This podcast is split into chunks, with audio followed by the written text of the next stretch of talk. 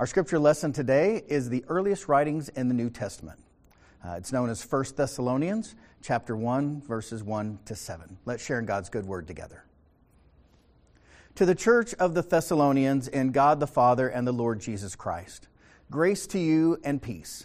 We always give thanks to God for all of you and mention you in our prayers, constantly remembering before our God and Father your work of faith and labor of love and steadfastness of hope in our Lord Jesus Christ. For we know, brothers and sisters, beloved by God, that He has chosen you.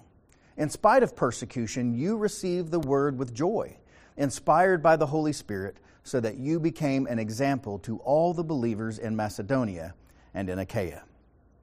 This is the word of the Lord. Thanks be to God. Amen. We are people of the light.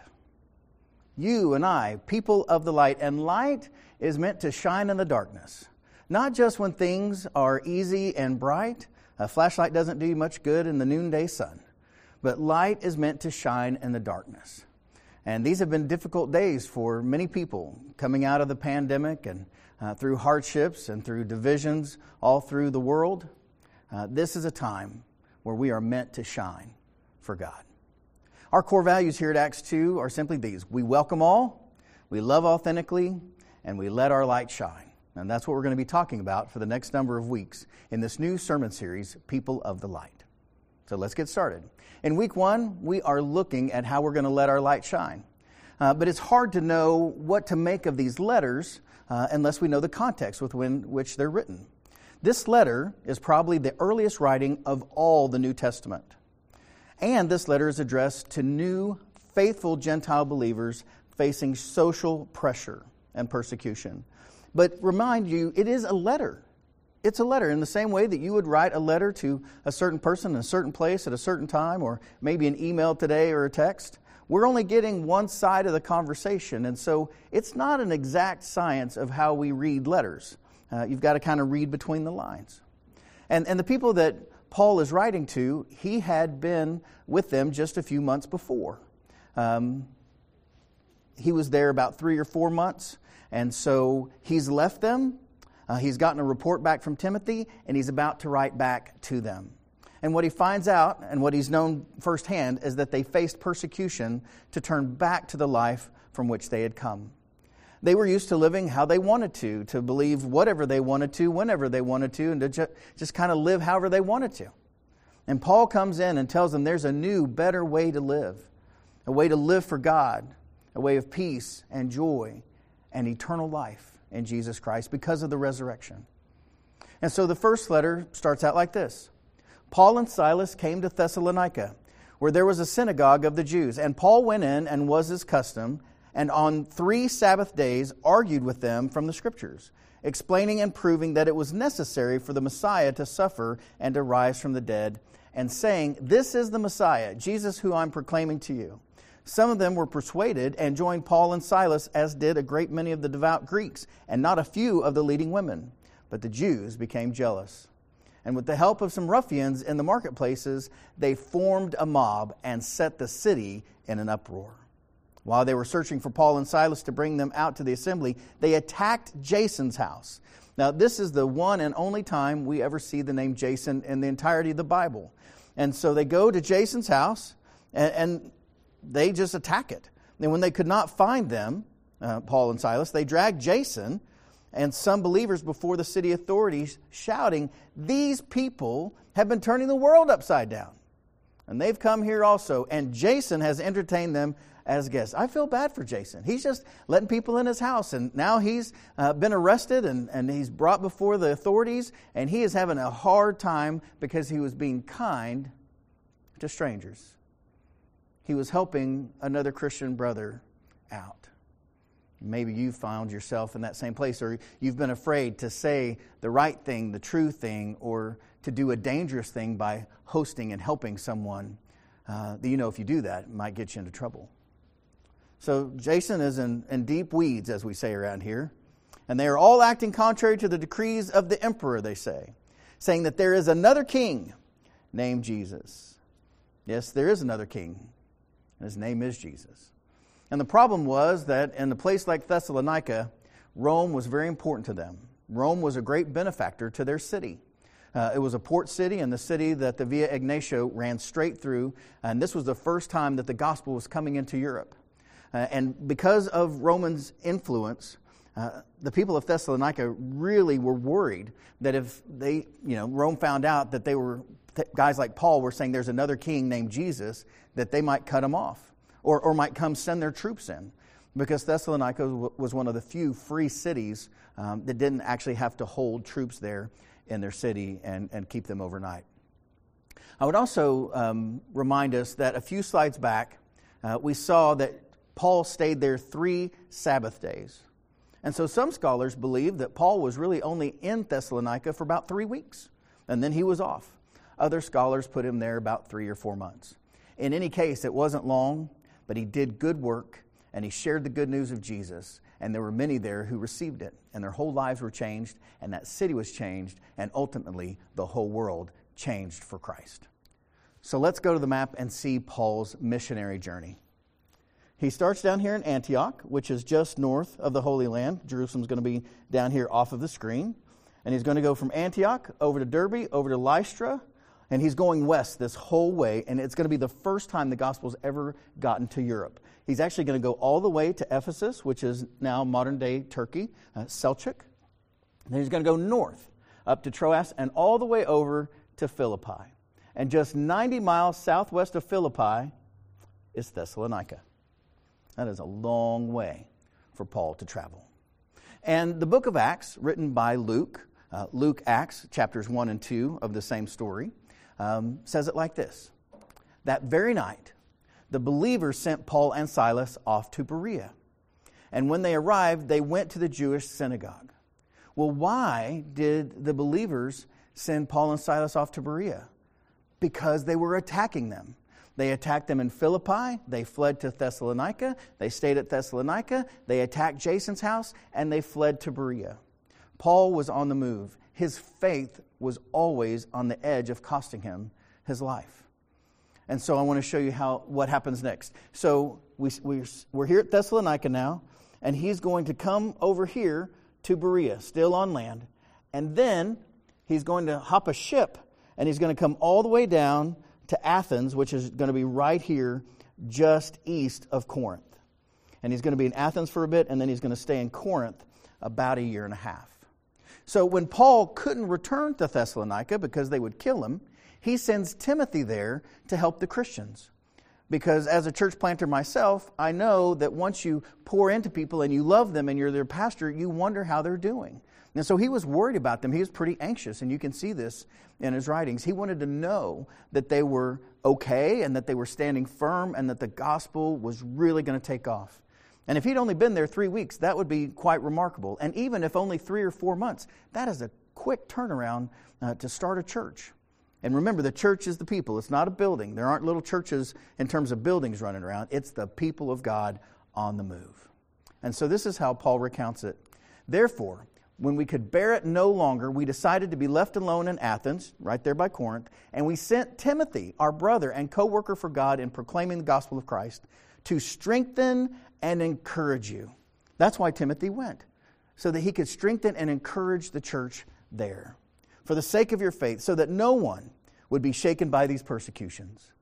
But Timothy has just now come to us from you. So, Paul, um, in Corinth, Athens area, he sends Timothy back all the way up to Thessalonica. Timothy does encourage them, and now Timothy has come back and is talking to Paul about what he found. And Paul was ecstatic. He almost couldn't believe it. He says, He's brought us the good news of your faith and love. It actually did stick. The church is thriving and doing great work there. He has told us also that you always remember us kindly and long to see us just as we long to see you. So Paul stays in Corinth about 18 months, and there he writes this first letter back to the Thessalonians. And these Thessalonians, they just refuse to give up. They refuse to give up in the face of criticism and even persecution.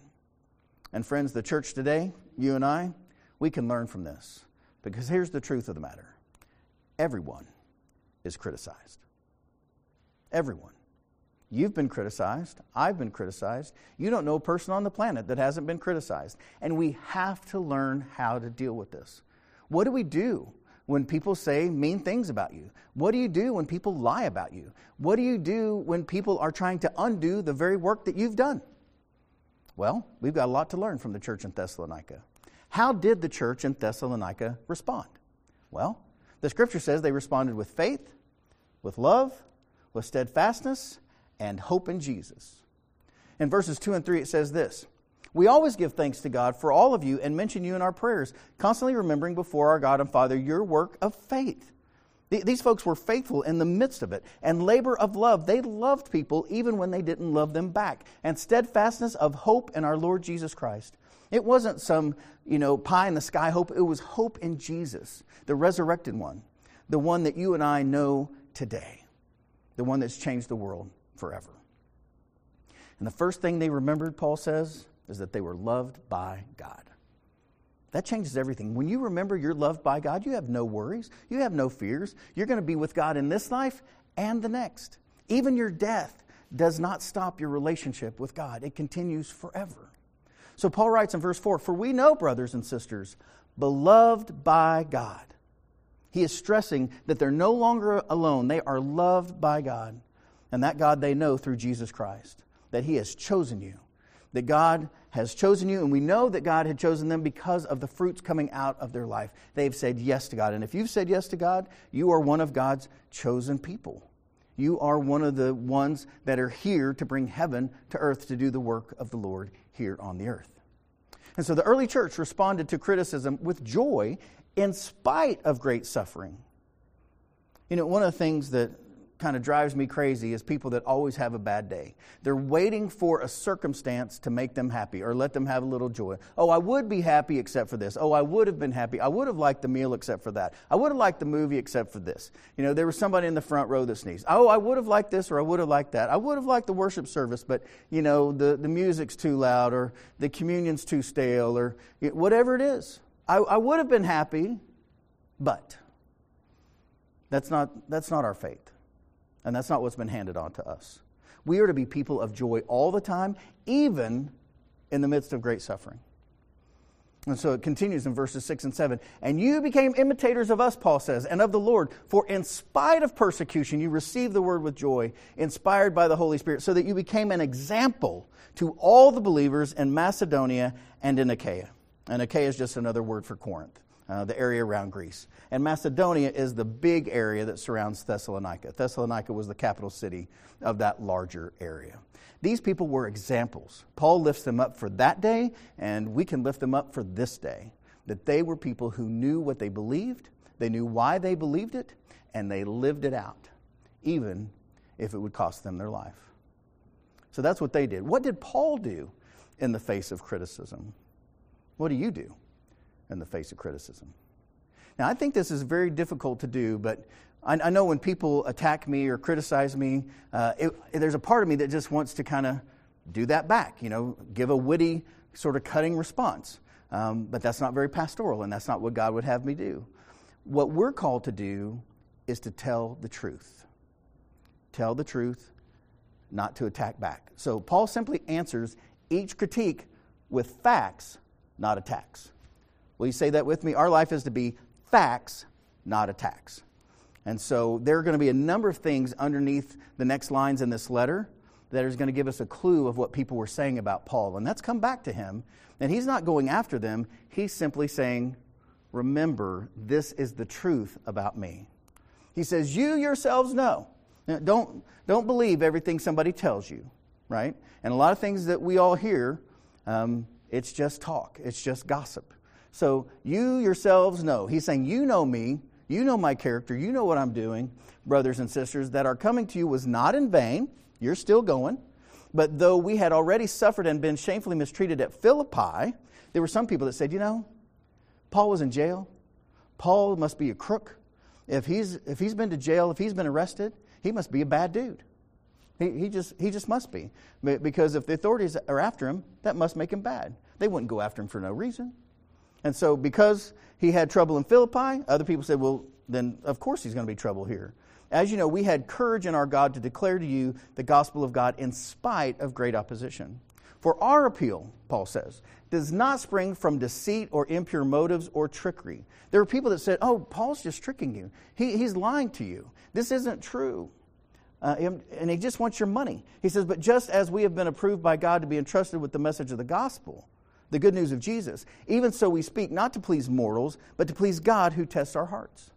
As you know, and as God is our witness, we never came with words of flattery there were people saying that Paul simply were taking people out and, and lifting them up and, you know, flattering them in, in ways that weren't true in order to have influence over them. He says, no, no, no. It, it, I wasn't saying nice things to you uh, for greed. Matter of fact, I, have got a job. I'm, a, I'm either a tent maker or a leather worker, and, and you know I have a trade, and you've seen me work my trade. I'm not asking anything of you. I'm not, I'm not flattering you to try to get you to give me money. No nor did we seek praise from mortals. I'm not doing this to make a big name for myself. I'm here to spread the good news of Jesus, who is the Savior of the world. But it was that exact thing that the people were afraid of because the head of Rome, of the entire Roman Empire, was considered a king and even a god. And so if Jesus is king, that's in conflict with whoever is the leader of Rome at the time. And that would change from time to time whether from you or from others.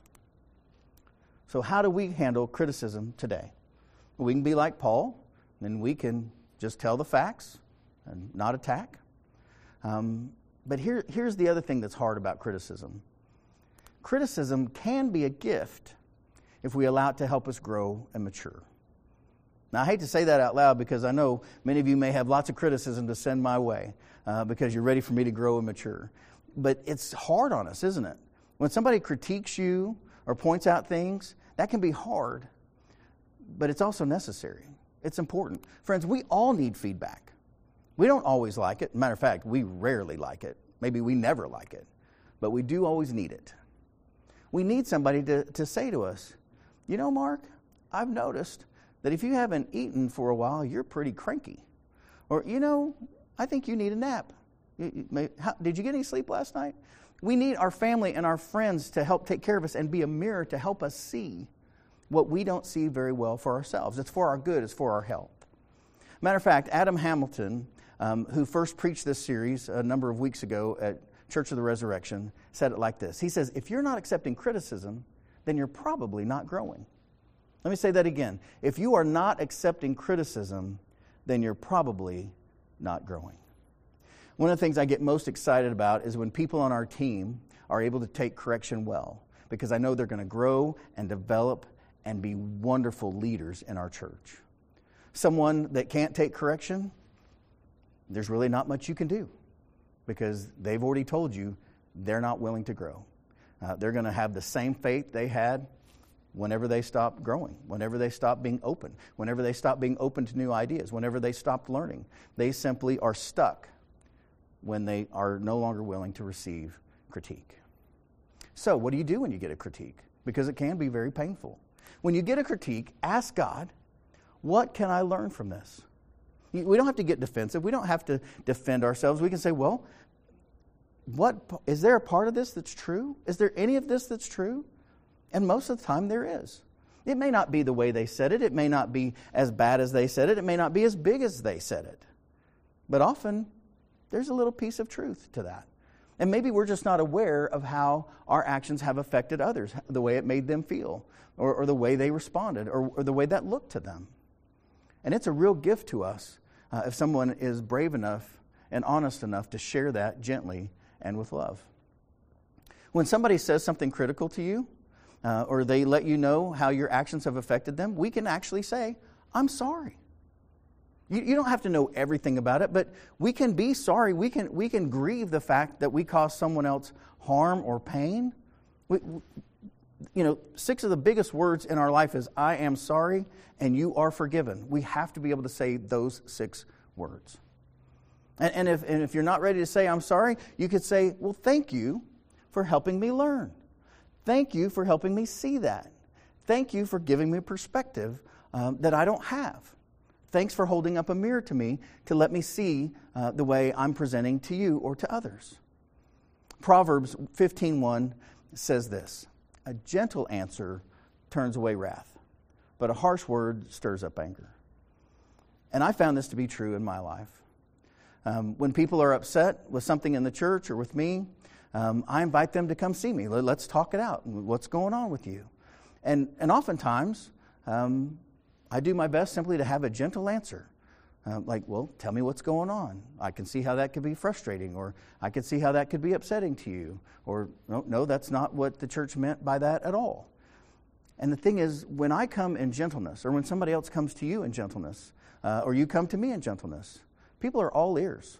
Because we can say and do a lot together if first we know we're loved by God and loved by one another. That mutual respect and honor and love goes a long way in helping the conversations keep going. You know what stops the conversation, what doesn't keep it going? Insults. Whether it's on Facebook or on Twitter or someplace else, when you start trading insults, you're in trouble. It won't end well for you or the person you're going after. Uh, First Peter says it like this Do not repay evil for evil or abuse for abuse, but on the contrary, repay evil with a blessing. Repay with a blessing. Bless those that persecute you, Jesus says. So don't do that. And I know that many of you, you're really good about that. You've gotten off of social media altogether, and, and you're just kind of like, I'm, I'm shutting down. I'm not going to I'm not have anything to do with any of that. Well, that's good to a point. But if you're not careful, if you're like me, you want to shut down altogether. And please, friends, don't do that. The world needs you to be the light of the world. God has made you to be the light of the world. Don't shut down, don't hide. Be the light that God has made you to be.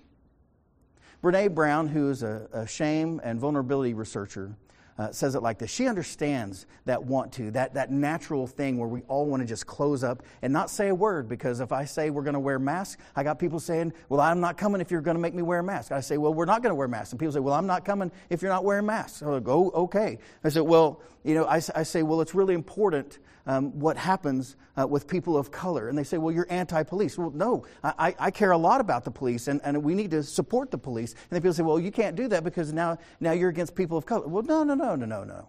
We can say the truth and not shut down. We can do it without insulting somebody. We can bless both those that bless us and bless those who curse us. We can bless people to the left of us and we can bless people to the right of us. And that is our Christian responsibility. And Brene Brown says this perfect and bulletproof are seductive. Yes, they are. But they don't exist in the human experience. Perfect and bulletproof are seductive. And there's a lot of smart people in our church. You're probably one of them. And you know that one of the best ways not to have any problems is to be perfect. Well, how's that working for you?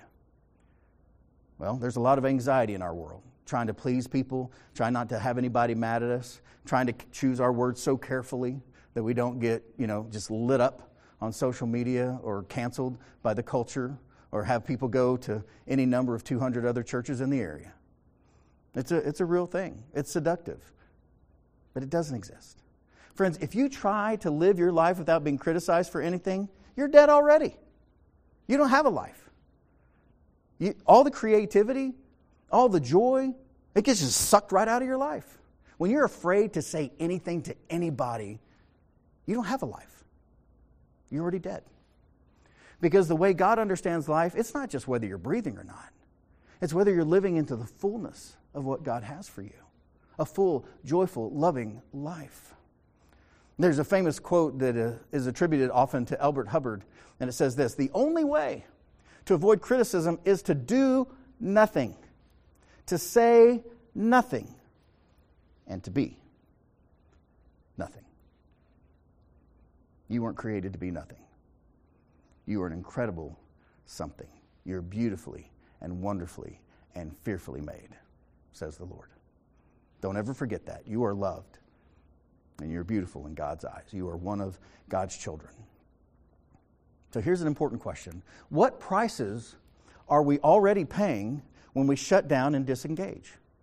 What are you missing? what joy, what life, what vistas are no longer open to you because you simply will not share who you really are with anybody. It's time that we face the truth about who we are, whose we are, and how we live. And yes, sometimes the critique is true, although painful at the time. And, and we need to be open to that. But sometimes you're going to do the right thing for the right reasons at the right time, and you're going to get beat up for it. It hurts my heart when I see videos, um, whether in the news or on the web, of, of people being beaten, our Asian brothers and sisters being beaten by bullies and bigots and racists. And to have no one come to their aid, that people are so afraid to get involved or, or to have somebody say something negative to them that people are being beaten in broad daylight in the middle of the street. And people will not step in. Friends, yes, to do what Christ calls you to do may get you beat up. It's always been that way. Paul says, Look at my life. Five times I've received from the Jews the 40 lashes minus one because Rome knew that if they beat you 40 times, you're going to die. So they would back it up one to 39. Jesus had the same thing happen to him before his crucifixion. Three times I was beaten with rods. Once I received a stoning. Three times I was shipwrecked. For a night and a day I was adrift at sea on frequent journeys, in danger from rivers, danger from bandits, danger from my own people, danger from Gentiles, danger in the city, danger in the wilderness, danger at sea, danger from false brothers and sisters, in toil and hardship, through many a sleepless night, hungry and thirsty, often without food, cold, and naked. Somebody asked Paul, Hey, how was your day? And that is his answer. Paul, the writer of the majority of the New Testament, he doesn't mince words, he doesn't hold back. He says, Look, if you're going to live full out for God, it's going to cost you. It's going to cost you. And we shouldn't expect anything different today, particularly in a country where less than half of the population is now involved in a faith. We are the minority position now, friends. We've got to learn how to shine brightly in the darkness, to love where there's hate. Adam Hamilton says it like this He says, It's okay to disagree, but we don't have to hurt each other when we do.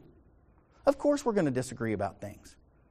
We don't have to hurt each other when we do. We want to make sure that we're not the ones giving the lashes. We want to make sure we're not the one beating other with rods or with our words or with our actions or, or with our withdrawal from our resources uh, or our time or affection. And hear this, friends. Every leader in the scriptures was criticized. From Moses to Isaiah to Jeremiah, Obadiah, Jesus, John, Peter, James, if they're mentioned in the Bible, they're criticized, they're persecuted, many of them killed, martyred. Every leader. You remember when Moses, after 400 years of slavery, leads the people out of slavery into the promised land. What do they say? Oh, we, you know, we, we got to get rid of this guy. It'd be better for us to, you know, have died in Egypt. And friends, it's so easy to not take a leadership mantle. It's so easy not to serve or not to help because you don't want to be criticized. But with all that I am, we are people to be in relationships. So don't give up on relationships. Don't do it. I know it's tempting, but, but don't do it. Hang in there. It is worth it. I was really shocked this week and, and saddened to find that in a nationwide survey, nearly one in three, 27% of adult Americans, are estranged from a close family member. Our cancel culture is such that if you don't make me happy, if it's not going my way, I just withdraw. We are wealthy enough and have enough resources enough that, you know, in, in, the same ways that people were in the first century, we, we've got so much more that we don't really need them. We can have so much money that we can have a house, and the person we don't want to be with can have their house. That wasn't necessarily true in Jesus' day. It's not true in most of the world. And you know why people simply didn't want to be with their other family members, their, their children or their parents or their siblings or their spouse. The biggest factor is this sense of individualism that prioritizes personal happiness. Well, they didn't make me happy. Friends, it is no one's job to make you happy. You are here to serve and to shine as light in the darkness, to bring heaven to earth, to make a difference with your life, to serve, not to expect everybody to serve you. We're to be people of the way, of the towel, who wash feet and feed the hungry, clothe the naked, and praise God and lift up the name of Jesus. And so, our action steps for this week with all that I am, I want to implore you do not shut down, do not give up. Keep going, friends. Keep going. And I know it's so easy, so easy to want to just stay in bed or stay away. You know, COVID's given us a, a lot of room uh, to not interact with folks, and, and, there's plenty of reasons not to. I'm, I'm not unaware of those things. But I want to remind you of the great words of Theodore Roosevelt from 1910. He says, Friends, it is not the critic who counts, not the man who points out how strong man stumbles or where the doer of deeds could have done them better. It's easy to be a critic.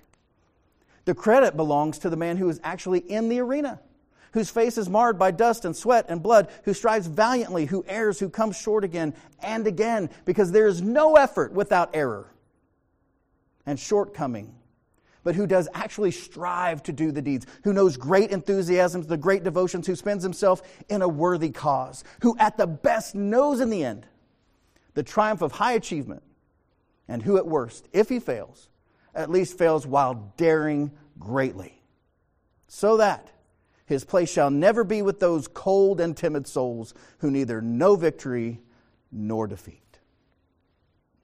We are to dare greatly for our Lord and Savior Jesus Christ, who lives within us, who will protect us and bless us and carry us from this life to the next.